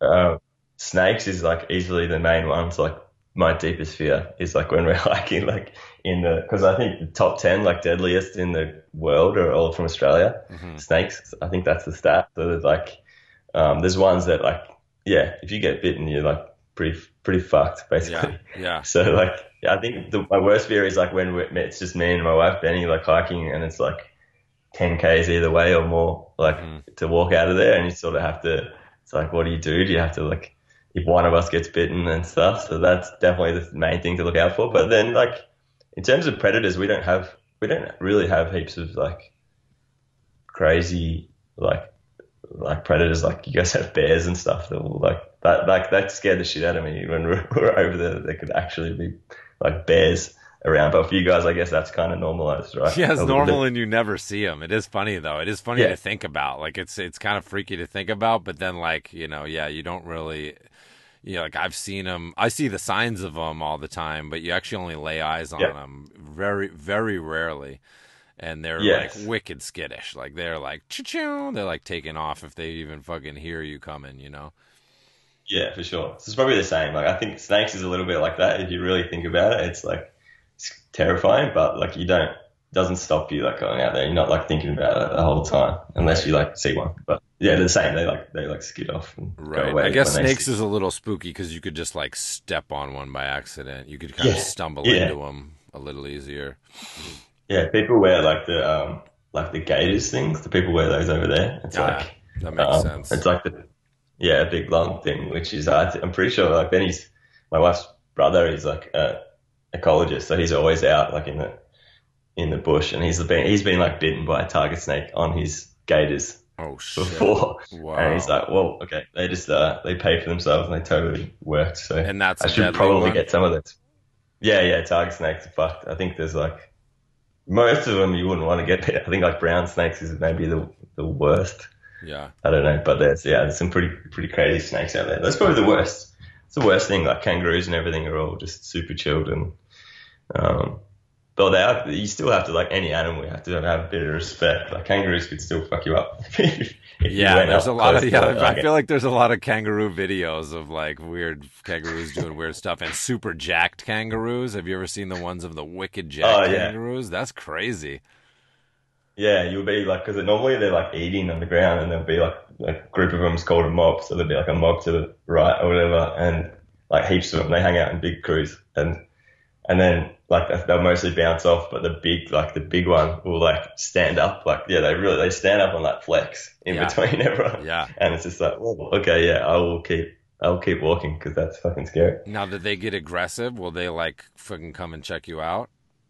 they're pretty like they mostly, especially if you're like hiking somewhere where people don't go like all the time, they'll just bounce away most of the time. Like if mm-hmm. you come if you come down, but sometimes in like places that are touristy, they like come into campsites and people feed them and stuff. They're pretty usually pretty chilled out, but if sometimes they'll be aggressive. Do you see that video like last year of the guy punching the kangaroo? in the Yeah, yeah, yeah. Totally. That's crazy. yeah. That doesn't really happen, but it was like it was like uh, quintessential. No one punches kangaroos in the face, but it was still pretty funny. Right. Yeah. That's wild, man. That that's crazy.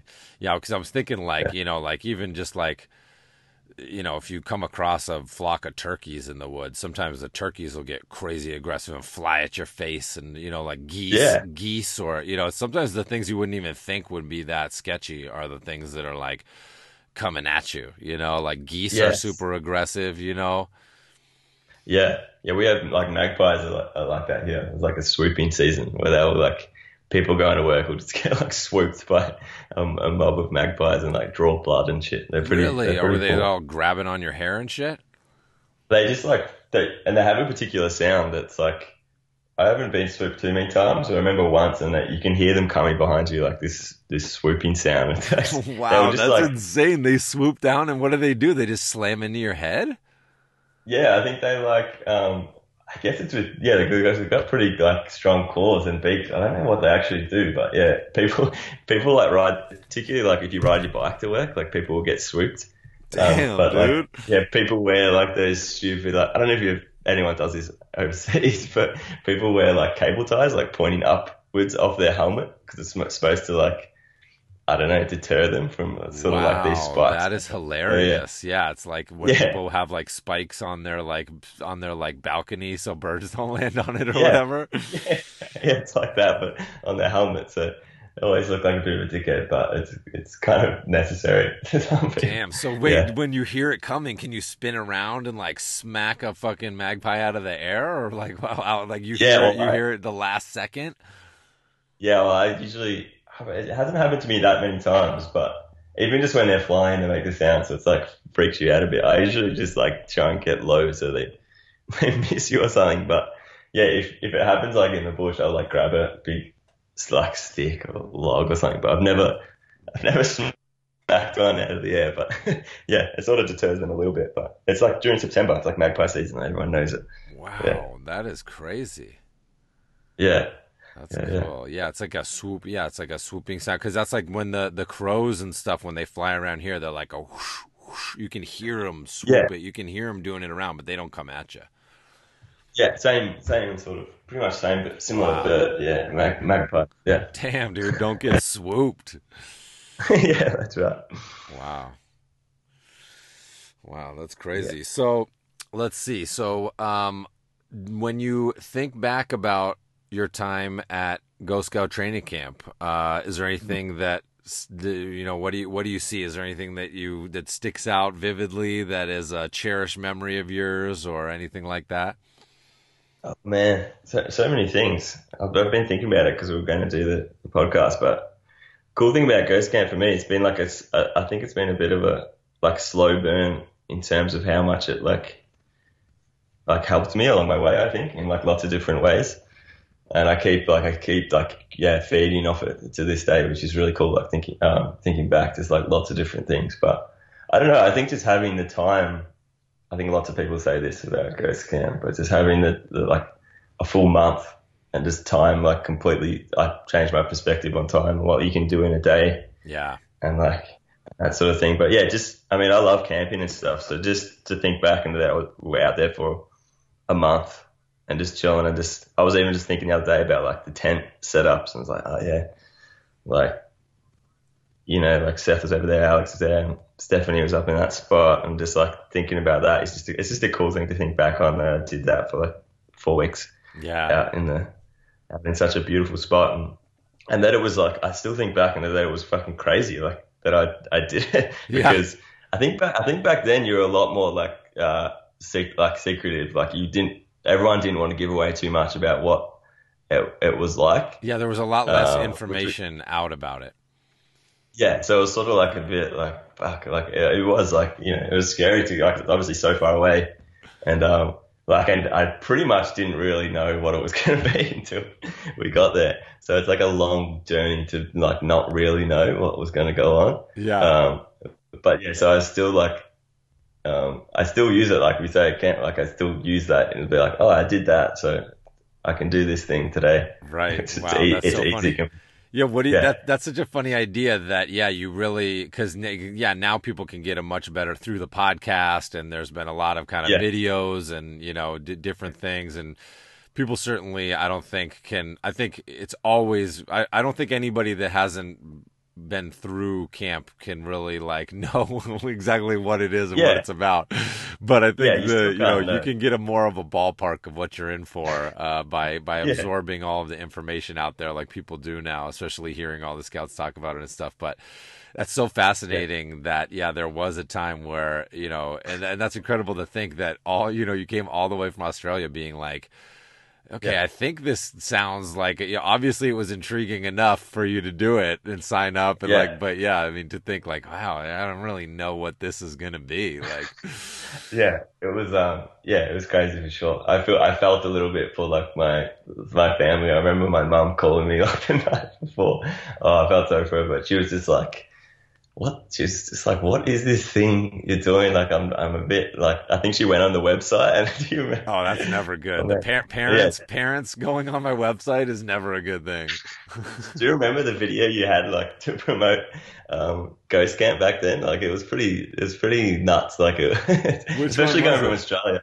I think it was like I can't remember exactly, but it was like I don't think you ever showed your face.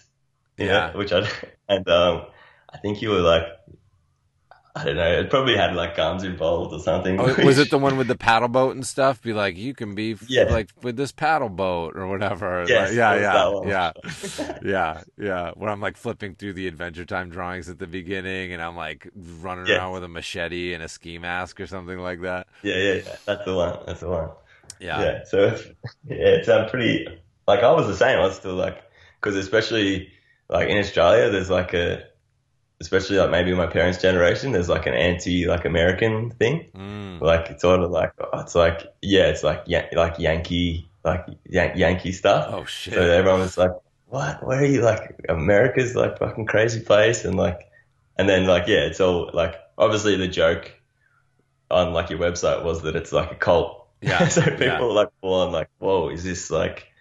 Are you joining a cult?" And and I was sort of like, "Uh, may, may, maybe I don't know. I don't, I don't really know what it is." Yeah, yeah, not, but it's a good cult. This is a good Yeah. cult. Look, it's good. That's right. I think that was the thing at camp. You're like, it, it is a cult, but you get to go home to your and friends. yeah. Oh man, that's so funny. Um so yeah, and and then uh I was going to ask is there any do you have any particularly spooky stories? Do you have any uh you know from I mean not necessarily from camp, but just any time do you have any uh, particularly spooky stories that you want to leave us with on this podcast? Um, oh, let me think. Um, I can't remember from camp. Like, I guess camp was like particularly just spooky in general, but Yeah. because it was like encouraged. But um, oh, there's this one place. I guess spooky, but like, yeah, definitely like.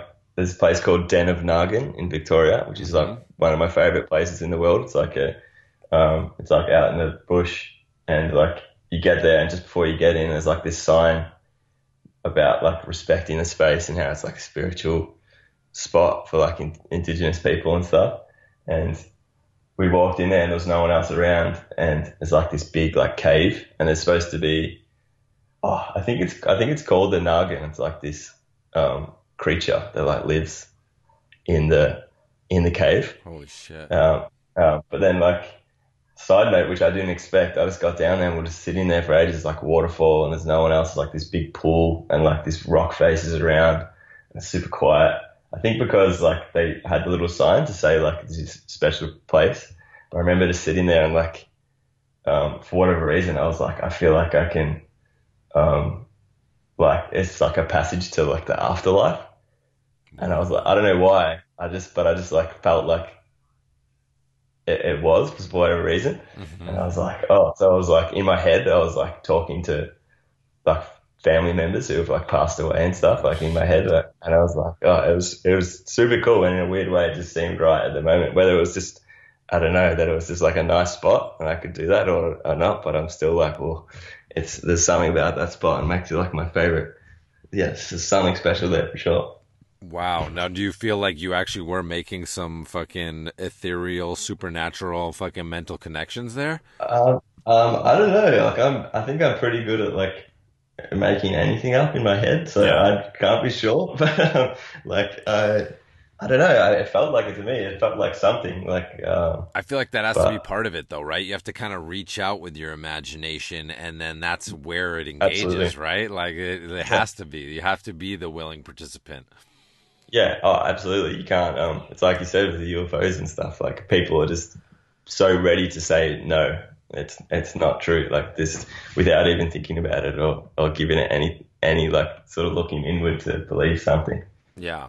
So they're already like, you know, ready to say no. But if you're the opposite, like you can, I don't know, you can believe what, whatever you fucking want. Yeah. Yeah. So that was a cool spot. Yeah. Wow, that's cool. Lots of caves. I love it, dude. I love fucking Yeah. It's all caves. caves. yeah. All about caves. I love bats. Bats are like my favorite animal too. Really? in that one in Philippines, there was like bats all along the roof, like just hanging. It's fucking cool. Super cool. Yeah, when I was Yeah. I went to Costa Rica when I was a teenager and uh, on this like school trip, this like weird school trip, and um, we went out one night with these people that were like uh, studying bats, and they were like catching them in nets and like keeping them in bags Wow. and taking them out and showing them to us, and like it was really cool. That's sweet. Yeah. Yeah. There's a spot down near us where like all the fruit bats because we have like the flying fox, like fruit bats in Australia. Mm-hmm. There's a spot like you can ride your bike like not too far. This place where they like um, all the these fruit or a big like colony of these fruit bats live like during the day, and then they um, like a certain time in, at night they fly out to like all across the state of Victoria, like every different direction, and get fruit, and then like come back. So you go like at sundown, and they just like they're just this fucking bats flying everywhere. It's super cool. And there's like a um, my brother-in-law Jazzy got us onto like there's this um, group who goes there and like counts them, like does like studies on them once a month to see like how many. Because in summer there's like forty thousand of them, Wow. and in um in winter it gets down to like I went one time in like winter and it was like five thousand something because they migrate like Oh, to wow. warmer climates and come back. It's just it's fucking real cool. And even from our backyard, if we're like chilling outside at night, you'll see like bats just flying in every direction. Do you have a shit ton of bugs in Australia? Are there a shit ton of bugs there? Um, less. I was reading a thing the other day how there's like crazy less than there used to be. Mm. Like I think I think that's a whole world thing though. But um, it definitely so, seems too. less. I saw a thing about Yeah. that where like people go and record the sounds and then like they compare Yeah. them from from past years and they're like you can hear the difference in like the, the animal noises and the insect and birds and Yeah, I think even just the like a windscreen thing. I don't know if that's over there, but if you went on a big drive in Australia when I was like a kid, you'd get there and there'd be like heaps of dead bugs on your windscreen. But now, Right. like, there's not like like doesn't happen anymore. yeah So, I've heard yeah. people say that before. That's a funny. That's an interesting thing. Yeah, like someone told me the other day that they went camping on the beach down here, and they went out to the beach, and there there was like thousands of, or like maybe more, like fucking millions of bees, like on the beach, dead bees. What? like just everywhere. And they were just like, uh, what the hell? And they looked it up and apparently it's like been happening like across, like in like New Zealand. And it's just like, yeah, it's crazy. I don't know where the yeah, fuck I think yeah, from. hive collapse is like a thing. There's like yeah, they think there is a lot of pro- a lot, bees are bees have a lot of trouble. I think Yeah, yeah. Yeah, crazy. it's not great. It's not great. it's not the best. Not the best thing I've ever heard about. What a way to what a way to wrap this up. Yeah, wrap it up depressing. some dead fucking bees. So, uh, yeah, is there anything else you wanted to uh, get on the pod? Any any thoughts you had? Any uh, any any shout outs? Any uh, any whatever? Um, no, it's just it's cool to fucking uh, yeah uh, talk to you again. Like uh, it's been yeah we were saying earlier. Like I don't think we've spoken like really like in person since camp. So it'd be know, cool to man, like yeah I, I- yeah I want to reconnect with like some people from camp because it's definitely yeah it definitely keeps feeding my, like the, what I do and like just it's still like it still comes up every now and then if I like meet some new person or whatever and people are just like what the fuck it's definitely my number one like story to go to if, if I want to like impress someone That's who I've just awesome. about That's so like cool. Ghost Camp and I then it's, it's an easy one because I'll be like oh like yeah mention adventure time and everyone's like what the fuck adventure Yeah, time that's Yeah, I know that's so funny. That's so funny, man. I love that. But I didn't even get there from Adventure Time. Like I, I got it through the Doom, the Doom cover. I didn't, I didn't know Adventure Time when I went. Yeah, yeah, Uh, that's yeah, awesome. I, yeah, I had the vinyl and I was like, saw, saw your name on it. That's how I got to Ghost Camp. That's so cool, man. I love that. It's incredible to think that, you know, I can do an album cover and it makes it Yeah. to this fucking remote island across the fucking world and Yeah. then fucking people come and we fucking hang out and collaborate and create and fucking mind meld and become friends. It's like Oh, it's the greatest, man. That's the power of creativity, the power of inspiration, the greatest superpowers of human beings. Absolutely, I totally agree. And you, you whipped out the Doom original drawings when I was there. I was like, Yeah, hell awesome. yeah, dude. It's all about cool. those originals. yeah, that's right. So good. That's awesome, man. That's awesome. Well, I always love seeing the work you're posting up. You're always busy. You have such a, you know, an individual style. It it really fits your personality. You know, I love that. I love when you look at someone's work and it feels and looks like them. You know, that's something that I Oh, always, so you know, love and uh I think you really you really embody that and I know people will go check out your shit.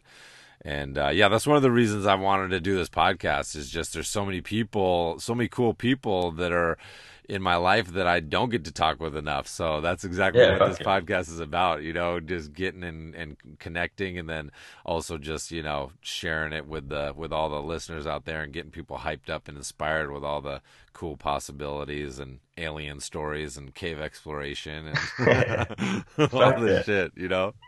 Yeah, even just to give it, yeah, give it a little bit of like time to just be like, okay, we're gonna talk about whatever and talk about art. It's just, it's maybe don't give that time as much. So Yeah, yeah, it's yeah. super, super good to do. Thanks, man. Tight. And and now now we have you on the on the on the fucking mission here. I want to I want to hear Yeah. back about Westall, dude. I want to get a report back of Yes. you know has this been has is that has this been erased from the from the community uh you know consciousness here do people Yeah. it's not that long ago i mean there must be you know uh you know some people that remember it so we'll have to check back Yeah. with you and get a report on the westall ufo incident and definitely go watch that video because i think it'll blow your mind it's on youtube Yeah, i think it's on youtube for free so Okay, I'll go check it out. I'll go. I'll, I'll drive down there. It'll probably just be like a crater. Like just I think there was a burn. I think there was like a mark in the grass and everything. It's like a pretty juicy oh, fucking. wow. It's a pretty fucking juicy story. All right, sounds good. I mean, I mean, I'll report back. Yeah, definitely. cool. Well, uh, where can people find you? Um, uh, what's the best one? Instagram's the best. So just Loonatoons, L O O N A T O O. Um, yeah, that's probably the best spot. Go there, check that out. Wait, I think it just cut out when you Yeah. were saying that for a sec. Oh, okay, so it's yeah, Instagram. So Loonatoons, hmm uh, L O O N A T O O N S. Nice, Um, that's the best part. Yeah. tight. sweet. And I will put the link in the notes as well. I always put the put the link for the Yes. for the guests. Cool, man. Well, it's been awesome catching up, and uh, we'll click this off and then uh, say goodbye on the other side, so you can say goodbye to the listeners. Awesome. Thanks, man. See you Yeah. later. See ya. Woo! There you go. A little bit of flavor from the Australian camp champion. Let's give it up for my man Liam. Big shout outs to Liam for coming on. Love to catch up with the with the with the homies all around the world. Like I said, I'm going to be reaching out to those international Ghost Scouts in particular here so we can get the reports from around the globe, you know? And also fucking spread that knowledge of alien encounters around the globe. You know, that was so juicy. Make sure everybody go ahead and check out that documentary of uh, Phenom Westall 66. That's a really compelling story and really hard to think about how that could be anything other than you know, some kind of extraterrestrial technology, advanced technology, motherfuckers. It's out there. Um, you know, another really juicy, compelling uh alien encounter story is the you know was made into a movie called fire in the sky um which is one that we watched at ghost scout training camp before um not the greatest movie in the world has some interesting parts but uh, there's actually a new documentary out about that. I think it's just called Travis, mm, and uh, Travis Walton is the guy who got abducted. But that's an extremely compelling story. I mean, his five friends witnessed him get abducted. Dude was gone for like a fucking week. Everybody out there looking for him. Cops think his friends murdered him. You know, they all pass lie detector tests. He fucking shows up naked at a phone booth a week later with this story and he doesn't you know he doesn't need any hypnosis or anything like that. Those aliens didn't try to wipe his brain. They just dropped his ass off and were like see ya. And and uh and he's you know just been kind of a UFO activist ever since. And and when you when you see him he kind of seems like a little bit of a broken man too. I think you know just like he says in the documentary, you know, he he would he would take the experience back if he could. He would he would unhave it because he feels like it really derailed his life. So again, a lot of these people um it doesn't necessarily turn into a good thing for them. You know, you can kind of tell some of the people like if you look at the Gaiam network or whatever, the one with uh, David Wilcock and whatnot, um, their content is amazing. I love listening to it for the fantasy as- aspect of it, and who knows, they might be mixing it. You know, there might be some truth in some of the some of the stories that they're spinning, but the people that go out and brag and kind of like you know uh, uh, uh, blow themselves up you know like them hanging out with aliens is like they're special. They've been selected you know they're they're traveling interplanetary you know all this all this stuff to kind of make them seem like they're super special and super cool.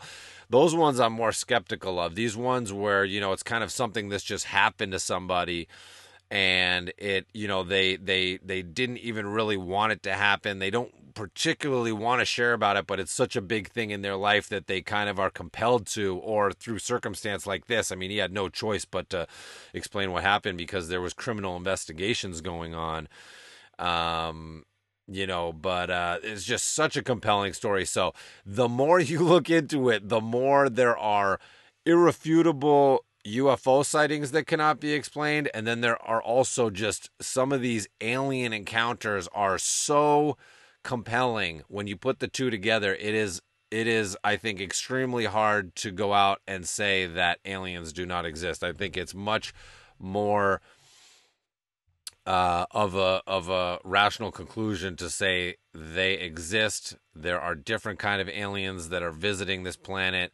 I mean, who knows? They could be just like from the fucking center of the earth too. It could be like a hollow earth situation, in which case I guess they're not really aliens. You know, maybe they're coming from you know, another fucking dimension, another time on this planet. One of my favorite things to think about with aliens is like, is it just advan- is it just people in the future coming and visiting us? You know some kind of advanced you know uh you know civilization in our future coming to visit us or maybe even advanced civilization from our past coming to visit us. You know what i'm saying?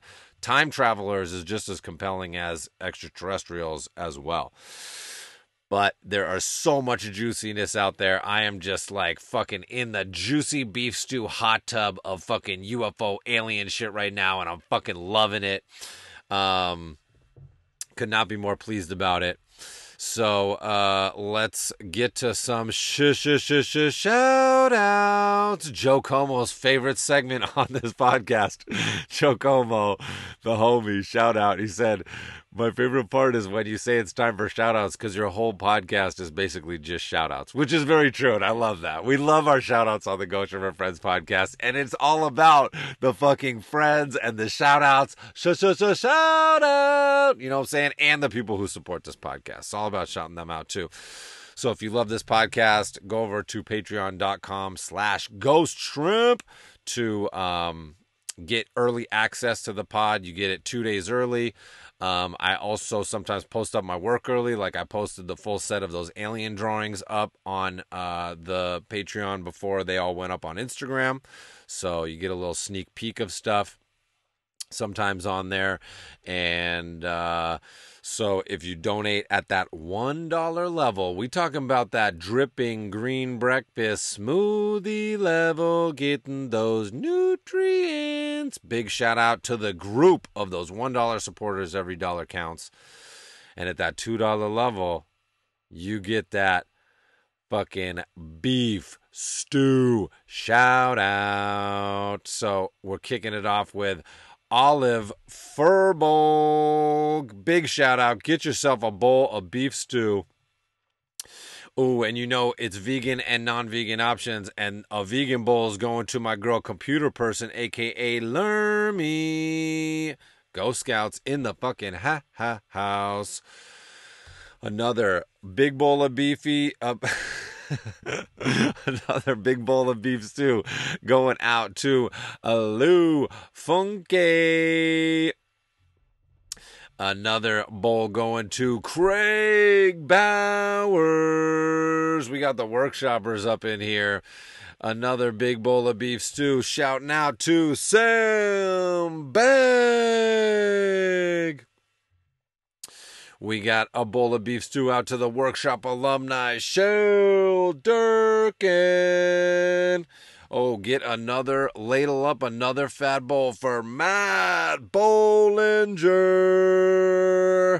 Oh, you know they love beef stew out in Armenia. And my girl, the comics queen of Armenia, none other than workshop alumni Shamaram, knows what I'm fucking talking about. Ghost Scout Butterflesh, aka Seth Bird, loves his beef stew. Shush, shush, shush, shout outs. oh man, big shout out to my man Gerard Jones. Get yourself some beef stew, homie. We got a bowl of beef stew going out to that workshop alumni, the Nobby Wood, aka Bobby Morgan. Big shout out going out to Chris Burke. Get that beef stew. Oh man, double helping from my man Joran Thornton, aka Michael Joran. You know those Ghost Scouts need hearty helpings of beef stew because they got ambitious plans that they're out there fucking executing my man Devin Newman getting that beef stew, wading ankles deep in that beef stew. I know my man Alejandro Fuentes loves that fucking beef stew. Put some fucking spice in that. Spice that beef stew up. You know I'm putting all kinds of hot sauce in my beef stew. Big shout out to Workshop alumni, another Workshop alumni, along with Alejandro Fuentes, Jesse Primo.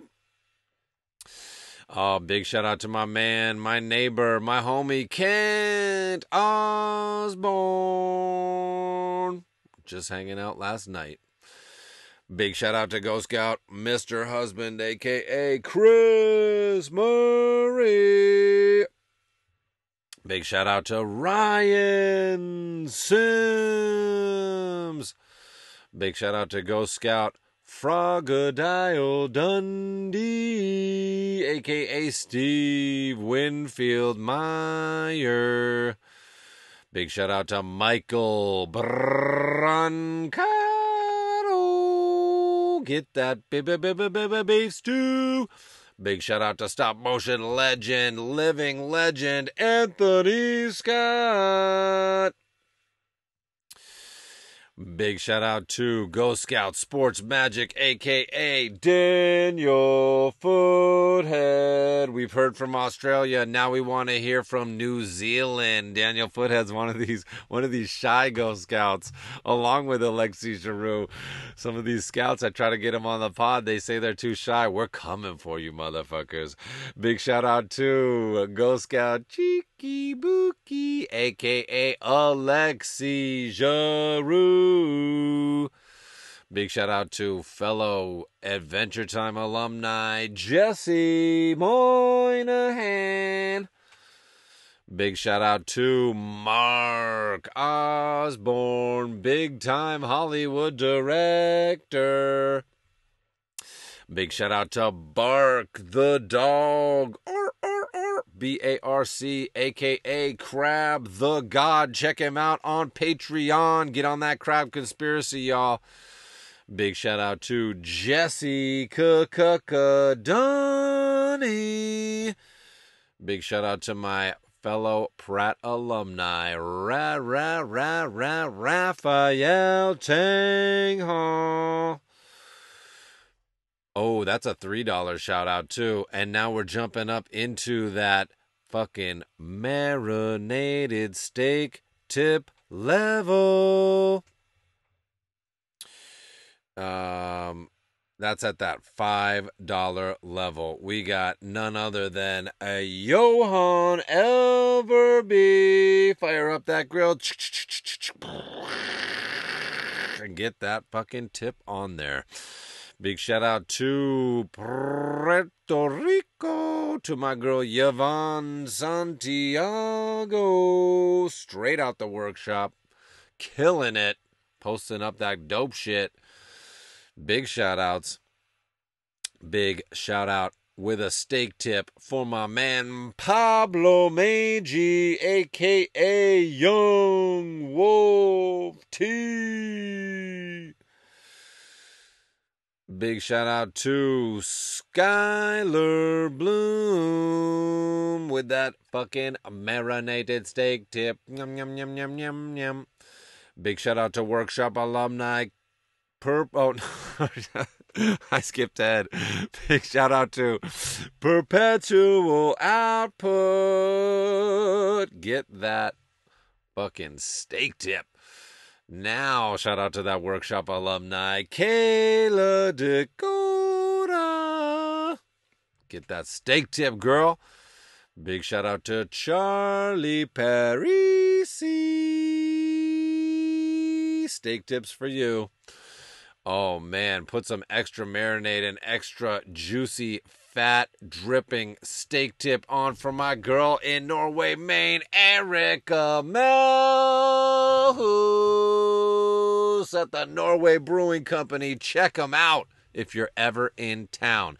Tell them Ghost Shrimp sent you, and they'll charge you double. No, they won't. Uh oh, now we're stepping up to that fucking Satan's marinated tube steak.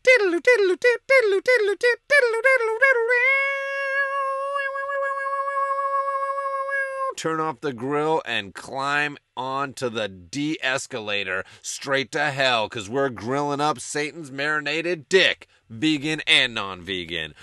Big shout out, Satan's Dick, going to none other than Workshop alumni Zeta. Oh man, we're getting that fucking vegan Satan marinated tube steak headed out to another camp champion. You know we're talking about Beard Lips. You know we're talking about Krognack. You know we're talking about my man John Mansfield. And with that, you have it. There are the shout outs. I think I'm getting everybody in there. This new format is a little bit, I got to investigate this a little bit. There's a different interface here. If I missed your shout out, let me know. Um, it's a little bit confusing. I got to just take a deeper look at this. I should have done that already. Um, my apologies. Let me know and I'll give you triple, triple hard, fucking triple boner shout out, titty boner shout outs. Um, on the next pod if I missed you, but that's everybody that that uh, supported episode seventy two, Slam Dunk twenty twenty, and we're coming in hot this year with these podcasts. You know, hot with the fucking workshop hot with the podcasts. Um, stay tuned uh, for that kent osborne dream episode. I'm gonna i'm gonna uh, just gotta record the intro and outro for that. I'm gonna drop that on you um, today or tomorrow let the podcasts flow y'all let's get fucking hyped let's take control in 2020. Let's fucking shut out that mainstream fucking reality, mainstream fucking media, we're gonna box that shit out and we gonna grab the rebound and we gonna slam fucking dunk it on their dick holes. You know what I'm saying? That's the kind of energy we're coming into 2020 with.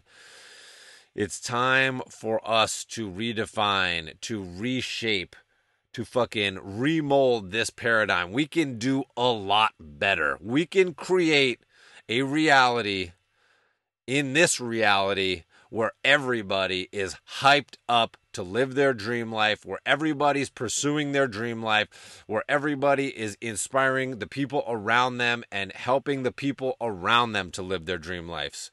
You know, if we change it up, it can happen. All right? But we've got to all get on that same fucking wavelength. Tap into that fucking hive mind. That's what, that's exactly what Pen Ward, a little man named Pendleton Ward. Maybe you heard of him, inventor of Adventure Time. When we fucking sat down and I got hired on Adventure Time, he said, We got to form a hive mind and fucking make this show on that level. And he was so right. And that's exactly what Adventure Time was. And that's what made it great. And we can do the same fucking thing. That's what we do in the Ghost Scouts. That's what we do in the fucking workshop. That's what we're creating on this podcast, you know? Spread that vibe, spread that word, go out there and pursue your own goals. Chase down those goals. Do not let them escape. This is a fresh year. Go after them with both fucking hands, with a big ass net, with a big ass baseball bat, fucking knocking bitches out. You know what I'm saying? Knocking motherfuckers on the dick hole, knocking motherfuckers on the ball back. You know, chasing them down, not letting them escape. No dreams escape this year, you know? And as you're doing that, make sure you're inspiring other people to do the same thing. It's it It's cool to pursue your own goals, but it's lonely up there at the top. You got to bring the homies with you. You got to have a posse of killers around you. You don't want to be the only motivated person in your crew.